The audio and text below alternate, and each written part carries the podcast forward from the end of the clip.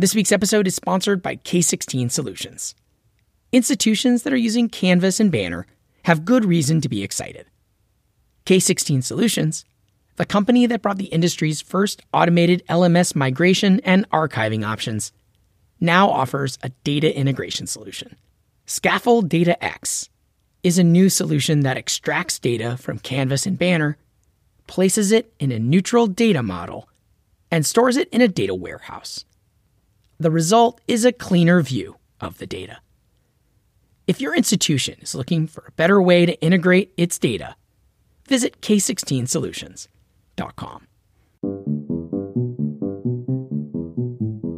Welcome to the EdSurge podcast, where each week we look at the future of learning.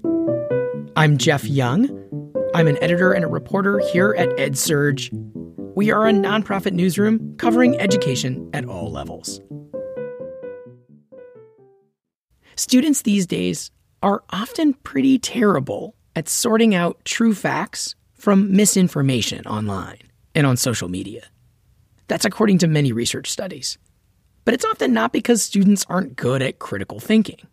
According to Mike Caulfield, a research scientist at University of Washington's Center for an Informed Public.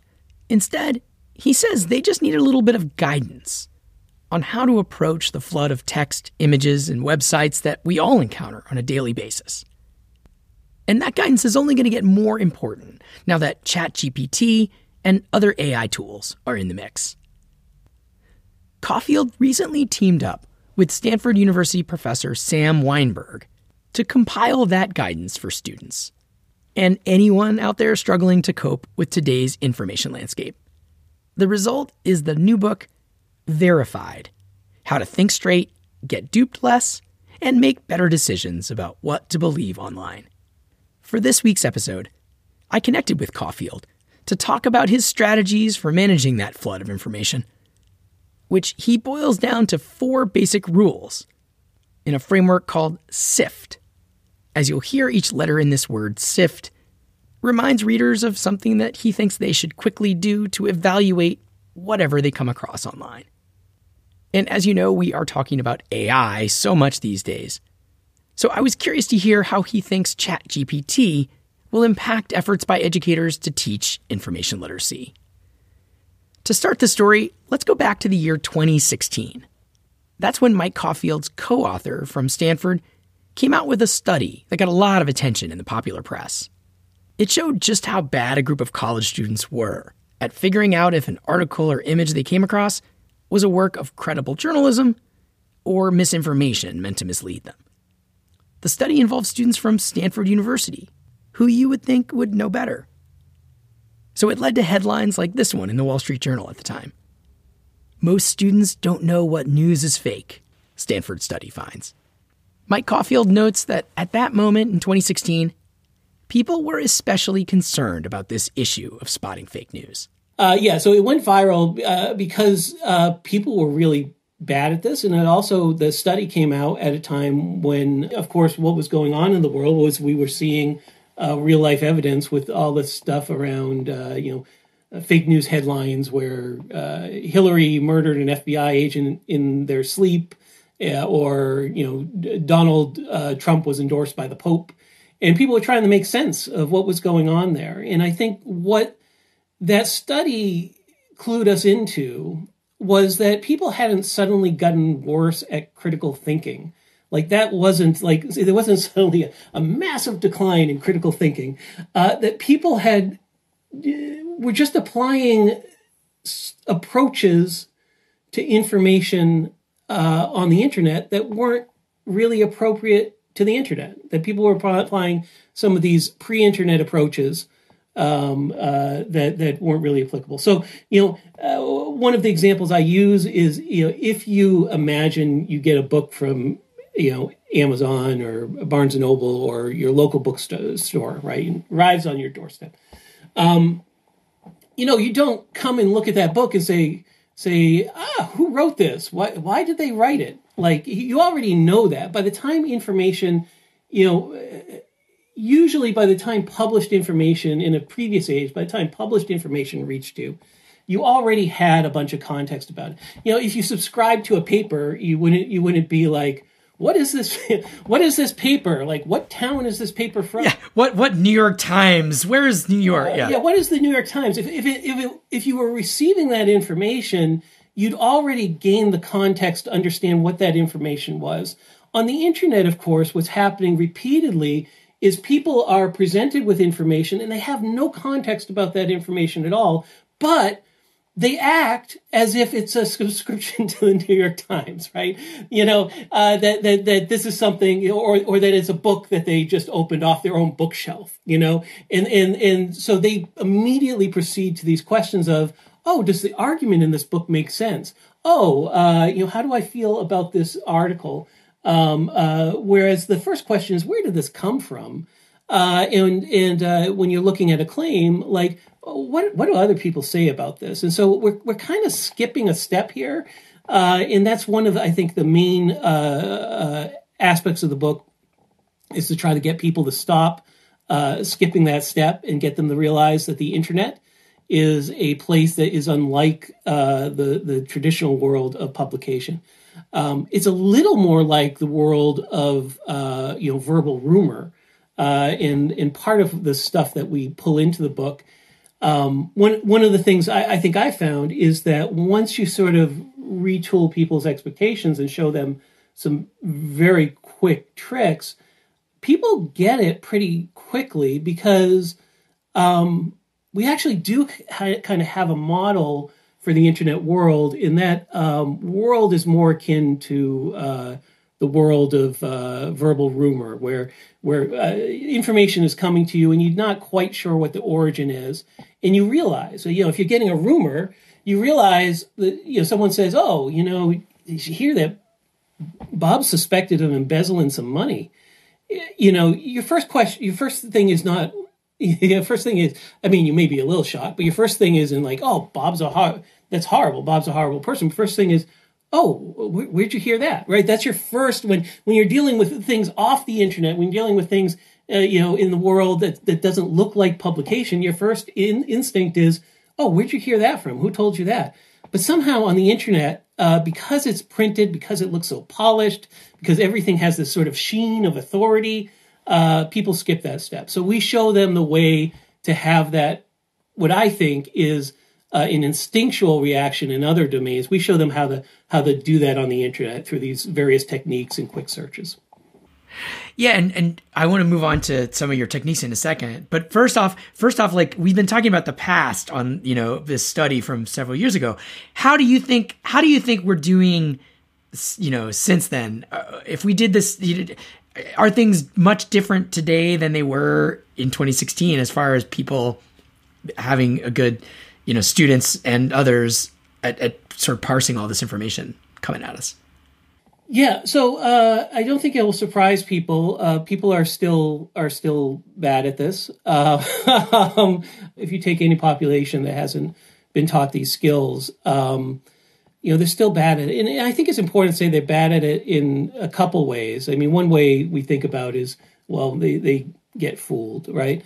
But another way is they often dismiss things that are quite real as being fake, right? And and so it's easy to say, oh well, people. Some people say, well, people are more suspicious now, and they're more wary now, and they're more careful now.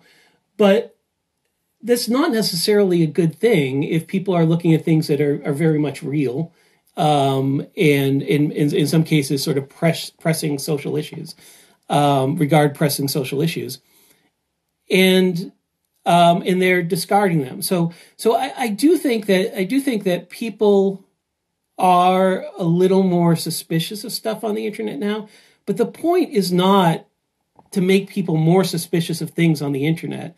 The point is to make people more discriminating about things on the internet. And in that piece, um, again, I don't think that people have gotten better about that. They may be more inclined to say, well, I don't trust that but they're less inclined to figure out, you know, in any dependable way uh, whether they should trust it. And that's the uh, that's the piece that um, that's the piece that we still need to work on. Oh wow, this is so interesting. You know, there was something at near the end of the book that I'm gonna just skip to the to the end here with one of the things you points you make in the conclusion. But you propose a term I hadn't heard before. You propose something called critical ignoring, and that that that I think is a little bit related to what you're talking about here. Like, what what do you, what is critical ignoring, and why is that something you're highlighting? Yeah, so critical ignore, ignoring, and I'm gonna uh, uh, Sam the, is a term uh, Sam came up with, uh, but it's a term uh, about a concept that we both care very much about, um, which is that um, uh, it, it, one of the primary things you're doing when you're reading on the internet is you're trying to decide if something's worth your attention or not. In fact, it's it's probably the skill that you apply the most because uh, the internet is relatively unfiltered.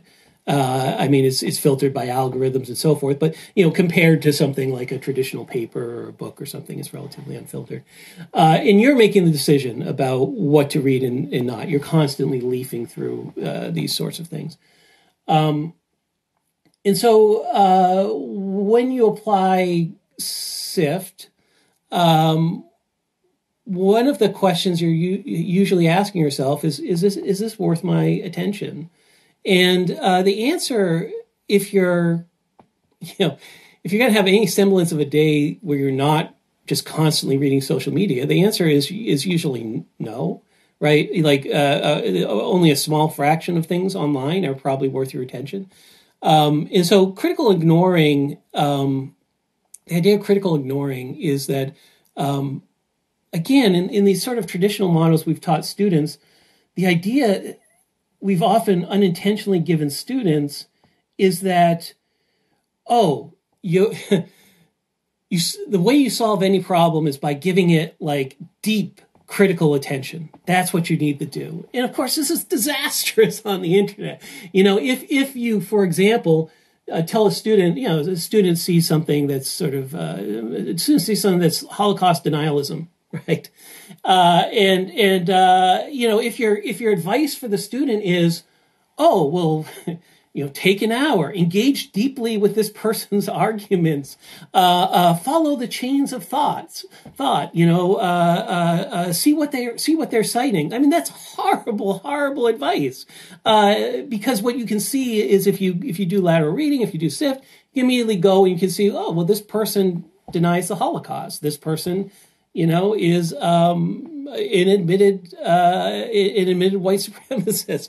Uh, this person is probably not worth my time, right? Unless you know, if I'm a student of this stuff, if I'm a scholar, maybe, but for me, no, this this person's not going to add anything to my understanding in life, and so uh, it it that's hard. That's really hard for academics to wrap their head around. That like the answer to every question is not just apply deep attention.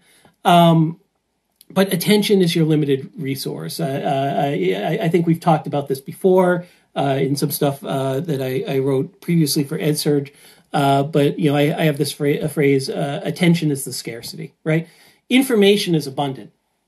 You know, just, you know, I, I have behind me. I, I know this is a, not a visual podcast, but if you look behind me right now on my bookshelf, and this is my smaller bookshelf, I've got um, probably three four years of reading on that if I spent nothing but my time reading, right? Yeah, it's a colorful, yeah, it's a lot of bookshelves behind you. I can I can describe it for people, yeah. So um so information's not information's not the scarcity, right? Your attention is the scarcity. You're figuring out what to apply your attention to.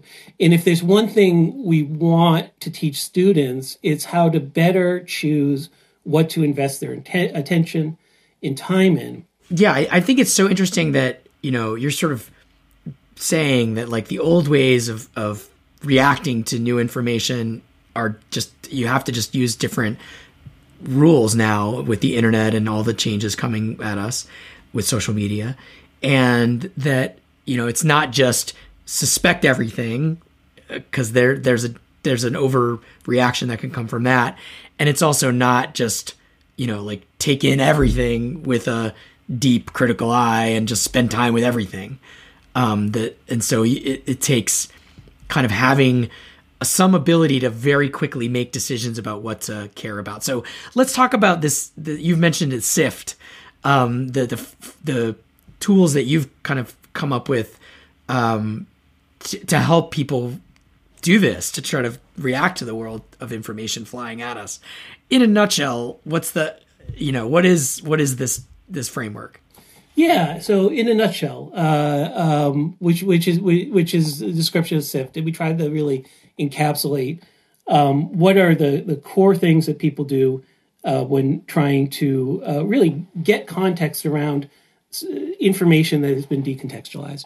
Uh, the first thing is stop, uh, and you don't have to stop every every time, but stop is a reminder that when you feel something is particularly compelling or interesting uh, to stop and ask yourself if you if you know what you're looking at, and that distinction is uh, important. A lot of people say, "Oh, stop and fig- figure out whether this thing is true or not," and that's for us. That's not the first step. Uh, for us, the first step is asking yourself, "Do I know what I'm looking at?" That's where most people go wrong. Most people think, "Oh, well, I'm looking at a local newspaper," and it's like, no, actually, it's like a it's like a partisan blog. Or or oh i'm i'm looking at a photograph uh, a recent photograph from 2023 and uh, it's like no you're looking at a 2011 photograph something that happened in germany not the us so uh, the first thing is like stop and ask yourself do you know what i'm looking at? Do i know where it came from? Do i know anything about this subject right? Um, the second is investigate the source. And we're not talking here about pulitzer prize winning investigations. We're just talking about um, like is this a reporter or is this a comedian? you know, like because that's going to make a difference in how you interpret like their breaking news item. Uh, is this um, uh, uh, is this a, a, scholarly work? Is this something else? Um, uh, is um, uh, is this person a conspiracy theorist? Does this person have is this person in what we call a position to know uh, through expertise, uh, through uh, professional experience, uh, through being a direct witness to something? Uh, or is this a person that is really has no better idea of the situation than you do, and it's maybe not worth your time? Uh, if that source is not really substantially strong, right? You know, if that source, you know, if you're you're looking at that source and they're not a substantially strong source, uh, then we ask just go and find something else. And this is kind of fits into the critical ignoring thing. One of the things we found with students is they often seemed um, bound to the first source that they hit. And actually, I, I know that every composition instructor uh, that is listening to this will identify with this. That the students find that first hit, uh, and it kind of deals with the topic, and they're like, "That's that's my source." Um, and what we're trying to do uh, with with the uh, with the uh, F in in uh, SIFT, which is find better coverage, is say like step back a second and ask yourself if the thing that came to your doorstep is not really the best source or uh, or a good enough source for you. Um, go out, do a search, and we show the techniques to to find better information and get uh, get a source that actually um, is going to respect your respect your time, uh, that you can trust, that is in a position to know, uh, and getting into this habit of not locking on to the first thing that you see, uh, the first thing that comes through your social media feed, and sort of zooming out, looking around, and seeing uh, what's out there, and getting something else is is really important. Uh, it's important in a second way too, which is we ask students not only to um, go out and find another source. But when they look at the variety of sources out there, we give them techniques to sort of scan those search pages and understand sort of the universe of discourse on the subject. So, you know, you're going out and you're trying to find a, a different source on whether you see something that says that coal uh, coal fired plants are responsible for 300,000 U.S. deaths a year, um, but it comes through an advocacy site, you know, uh, which isn't perfect. I'm not saying like Greenpeace are, are lying. It's just it's not your best first stop, right? Uh, so you zoom out and you try to find a different source on that. Um, two things that you're doing: one, you're trying to find the source that you're you're going to invest your time in, but you're also looking at that set of search results and you're trying to get a sense of on that search page, uh, do I see a lot of stuff that looks reputable, or am I seeing just a lot of Pinterest links, you know, or a, or or a lot of YouTube videos with you know that that are uh, uh, out there? What, what, what does the sort of universe of discourse around this subject look like? And then the final um, the final piece is uh, uh, uh trace, which is trace claims, quotes, and context to the original source. And this is um, not always necessary, but one of the things we often found was that students would see a tweet or a post or a TikTok that is citing some piece of information that is supposedly authoritative, uh, and they would just stop there and they say, "Well, this says this says that the New York Times said X." And it's like, well, you can't actually do that. Like the, the person on TikTok saying the New York Times said this is not that's that's not where you stop. You've got to go upstream. You've got to go find that article. Um, and again, uh, I I I think every um, every composition instructor instructor listening to this will either be uh, um, uh, nodding their head or or crying or laugh crying sadly uh, as as I say these things. So so the the, the good advice for uh, for for your for your for your aunt or your or your friend. Uh, but uh, we've also found that they they do address some of the really simple errors that students make uh, during research uh, as well. Uh, errors that when we look at them on the other end, we think, oh, this student is a horrible critical thinker. Uh, but it's not. It's not that they're a horrible critical thinker. We have re- so much research to show this. It's that um, it's the problem simpler than that. Just very early in their in their sort of search information seeking strategy, um, uh, they they made wrong steps, uh, and and that ended up, you know, in a paper that makes them look like they don't know what the heck they're talking about. Uh, but really, very often the the the the the genesis of that error uh, was um, was simple things they did wrong on the internet. After the break, what about ChatGPT and other new AI models? Do they make this battle against misinformation even harder? Stay with us. What do UC Riverside University of Memphis, and the University of Oklahoma all have in common? Well, they and hundreds of other institutions have used K16 solutions to help them migrate to Canvas from their legacy LMS provider. And now, K16 Solutions is solving even more problems for Canvas customers. Canvas institutions that are also using Ellucian Banner can finally integrate their data for a comprehensive 360 view. Gone are the days of integration solutions that take months and years to implement, or that require extensive institutional resources to build reporting. Scaffold Data X by K16 Solutions extracts and integrates data from Canvas and Banner, places it in a neutral data model, and stores it in a data warehouse. The result is a cleaner, more accurate view of your institutional data. Scaffold Data X implementation takes just a few days. All data is updated near real time, and every data point in Canvas and Banner can be captured. If your institution is looking for a better way to integrate your data, visit k16solutions.com. Now back to the episode. There's so much at stake because it's not just whether their paper is any good or, or garbage, because we all live in this world that's coming at us with all this um, information that's trying, in some cases, to mislead. I think there's a really interesting point you make, if I understand you correctly, in the book and in some of the things I've heard you say, where it's not that it's not that it's either all truth versus lie, but it's understanding the agenda of the person that's or the you know the the source that that is that you're seeing, and that if you understand that agenda, then you may not discount it. Like you said, you may not but you'll put it in, you know, you'll kind of process it appropriately. And that, I guess, the one thing that I get personally kind of discouraged as I go out uh, on the internet and do my job and just exist and social media is that there are plenty, and it seems like a growing um, number of, of sources that are trying to manipulate and that are trying to persuade, or that, or frankly, even if they're not trying to do that, it's just there's so much chance with the algorithms for this to happen for for people to misread what they're getting and it having a real impact.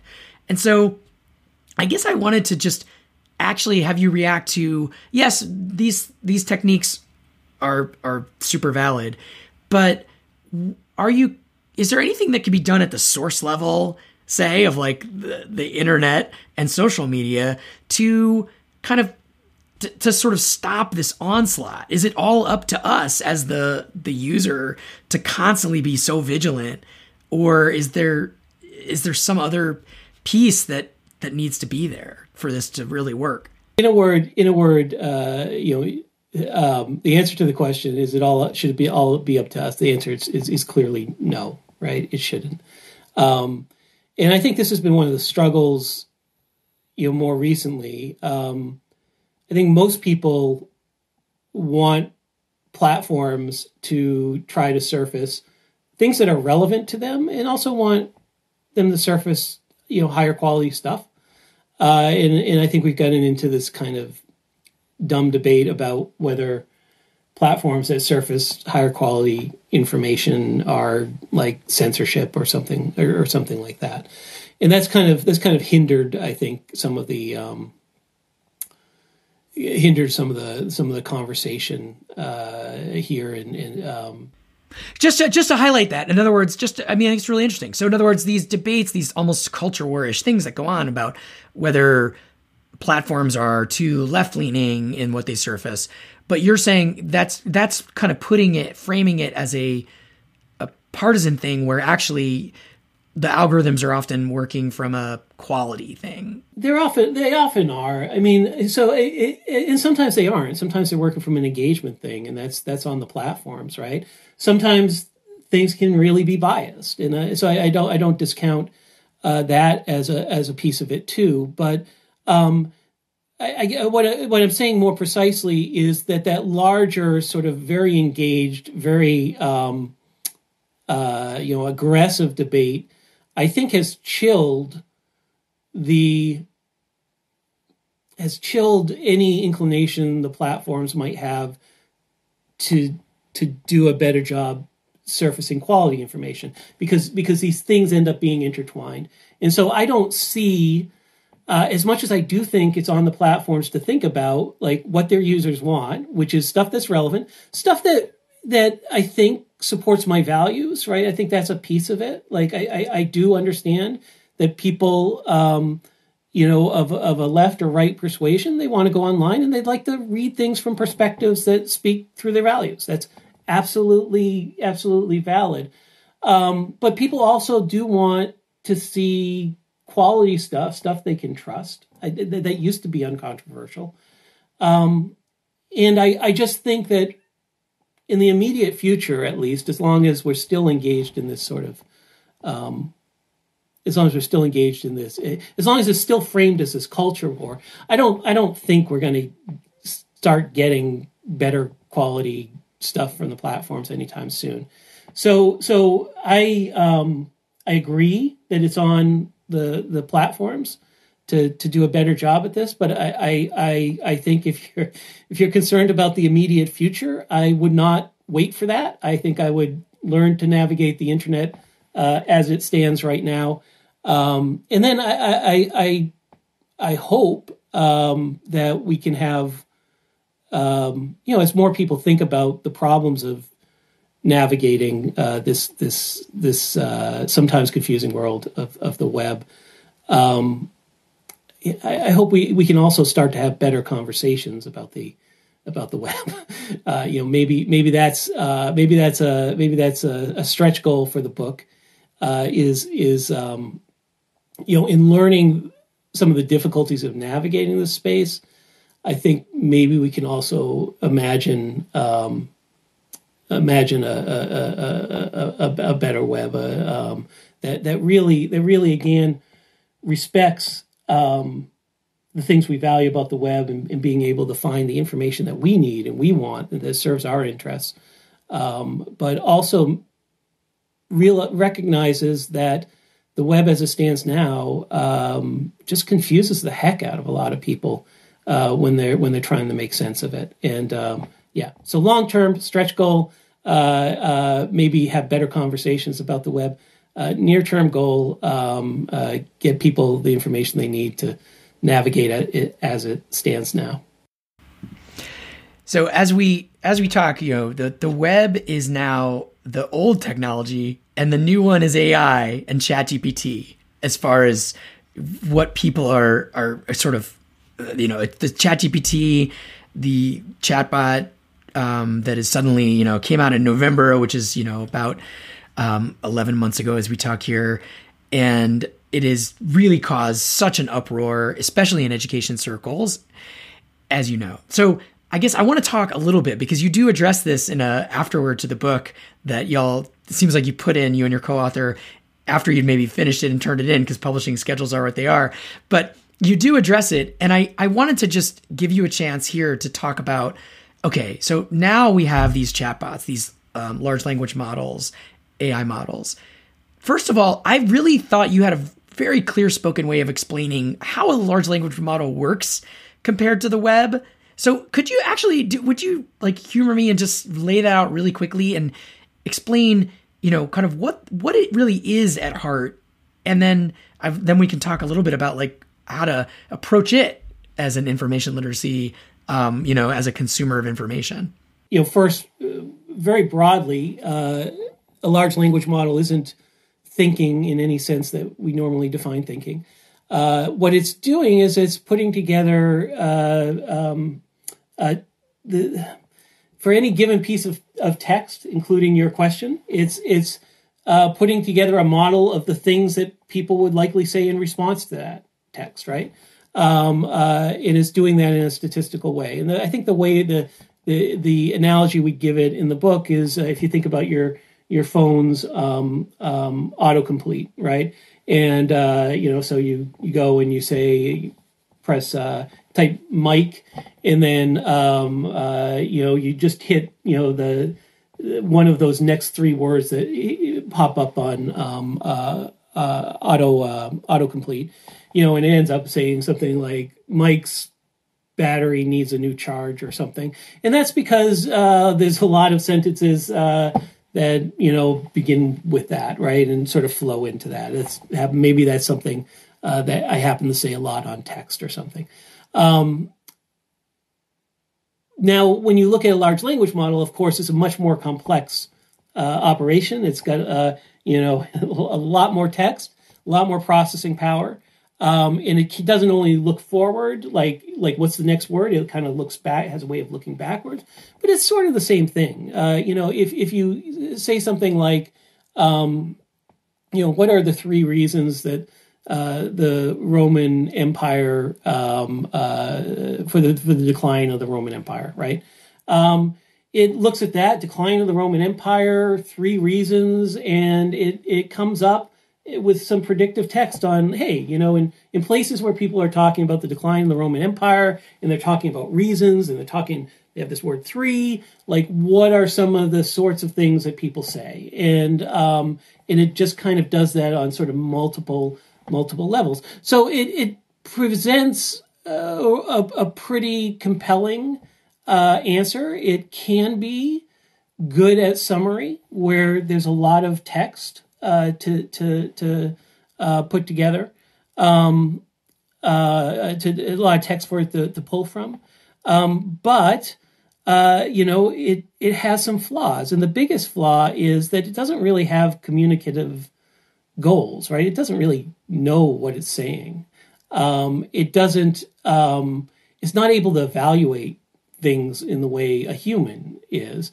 Uh, because all this is really doing is telling you, hey, in the places where people tend to talk about three reasons for the fall of the Roman Empire, uh, here are the sorts of things that it, it tends to say. And it has a little randomness. It, it can find sort of new things.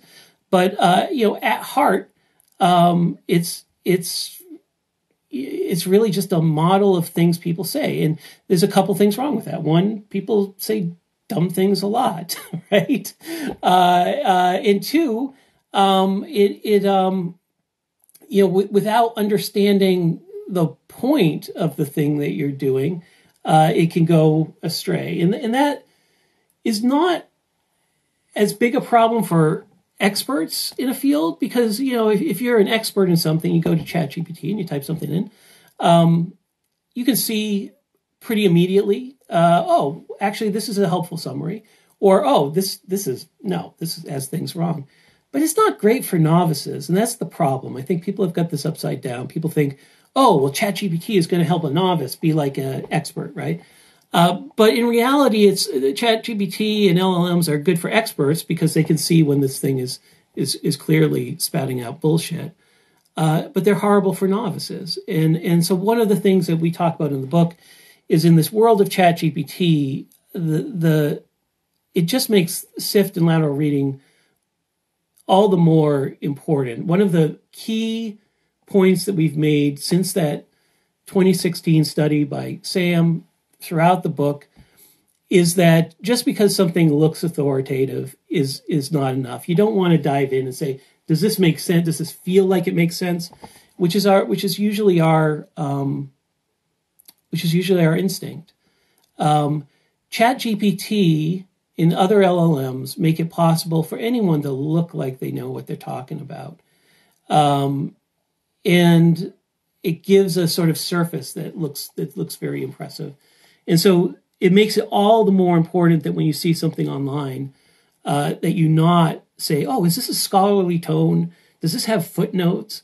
Um, those things are meaningless now. Uh, in the world of LLMs, anybody can write something that that looks authoritative, has all the features of authoritative text, without knowing what they're talking about at all. Uh, and so you got to go elsewhere. You got to get off the page, um, and I, I think it just makes these skills all the more pressing. Yeah, it seems it just linking it back to something we talked about a minute ago is like the what's the you know what is the agenda or you know viewpoint of the person but when you're looking at information on the internet but there's no viewpoint there's no perspective to these llms the chat gpt and that's almost it's almost a different kind of danger when when it's spitting out things that look like authoritative or glossily, you know like correctly formatted text that might sound scientific or scholarly but there's there's really no uh, no soul slash like core to it. There's no yeah, there's no core. I mean, you can't you can't really ask does ChatGPT know what it's talking about because it's just it's like um, it's like a category error. You know, there's there's no um, there's no know what it's talking about for ChatGPT, right? So so it, so you, you need to find you, you need to find ultimately you're going to need to find a um, you need to find a source where you can evaluate uh, their expertise and their in their history of being careful with the truth. Um, and that's not going to be um, it's not going to be ChatGPT. And uh, you know, hopefully, if you're careful, it won't be uh, someone who doesn't know what they're talking about that you know just pumped a prompt into uh, an LLM and spit out some unchecked text on the internet. You know, novices are the students who are using ChatGPT to try to get them to, to have their essay written by the bot. And it sounds like, from what I'm hearing, it sounds like maybe this won't be as big of an issue after all if if it's so bad at it or it's worse that people might think. Um, it might look good but to the expert professor or teacher it's going to be clear. I, I don't know. How, how are you what are do you think it's possibly being overhyped?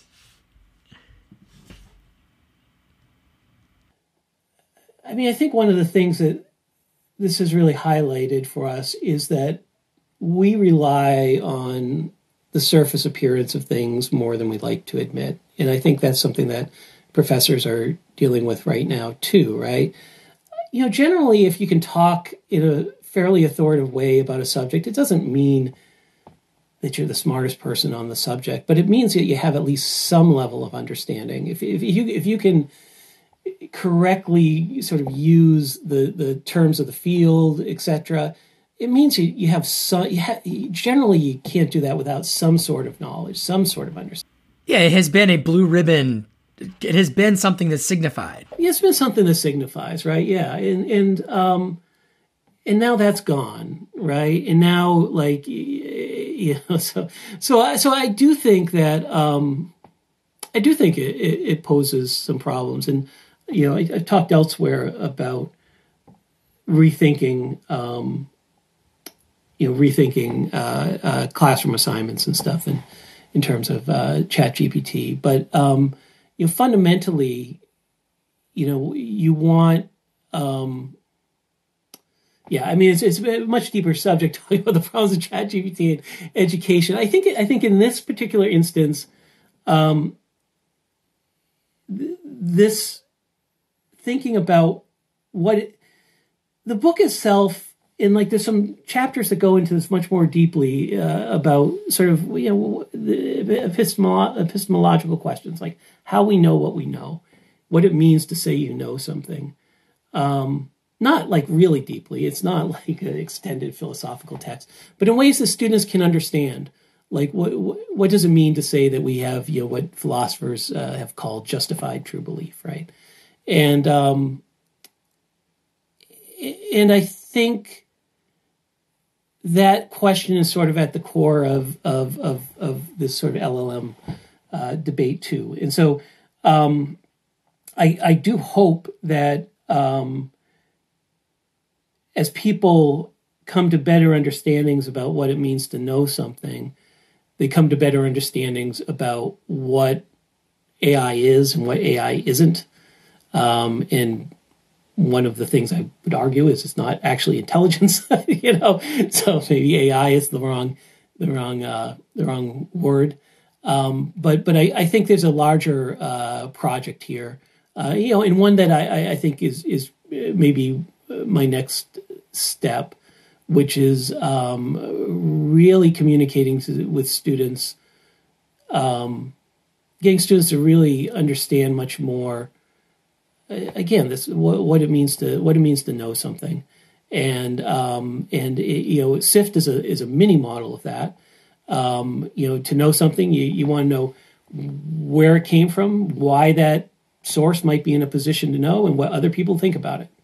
That's that's that's knowledge of something, right?